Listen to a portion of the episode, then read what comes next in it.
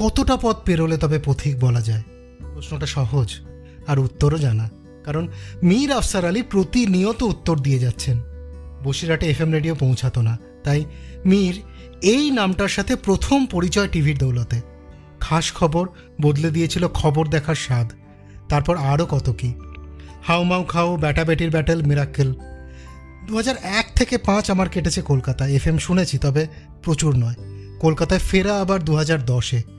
Sunday suspense ইতিমধ্যে খুব জনপ্রিয়। সানডে সাসপেন্স শুনে চমকে গেলাম। এভাবেও গল্প বলা যায়। রেডিও টিভি অ্যাঙ্কারিং ব্যান্ডেজ এর পাশাপাশি ইউটিউব শুরু হলো ফুটকা। সেটাও আজ অন্য উচ্চতায় পৌঁছে গেছে। যেখানেই হাত লাগিয়েছেন, সোনা ফলিয়েছেন।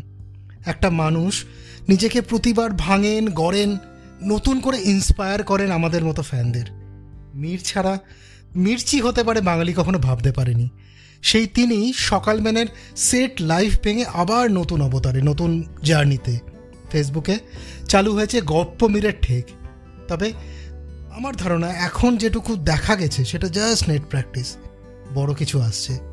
আপাতত উনি সোশ্যাল মিডিয়ায় আমার মতো ফ্যানদের ফিডব্যাক নিচ্ছেন। তাই শুধু লেখার বদলে অল্প কিছু বলে গঙ্গা জলে গঙ্গা পুজো করার লোভ সামলাতে পারলাম না।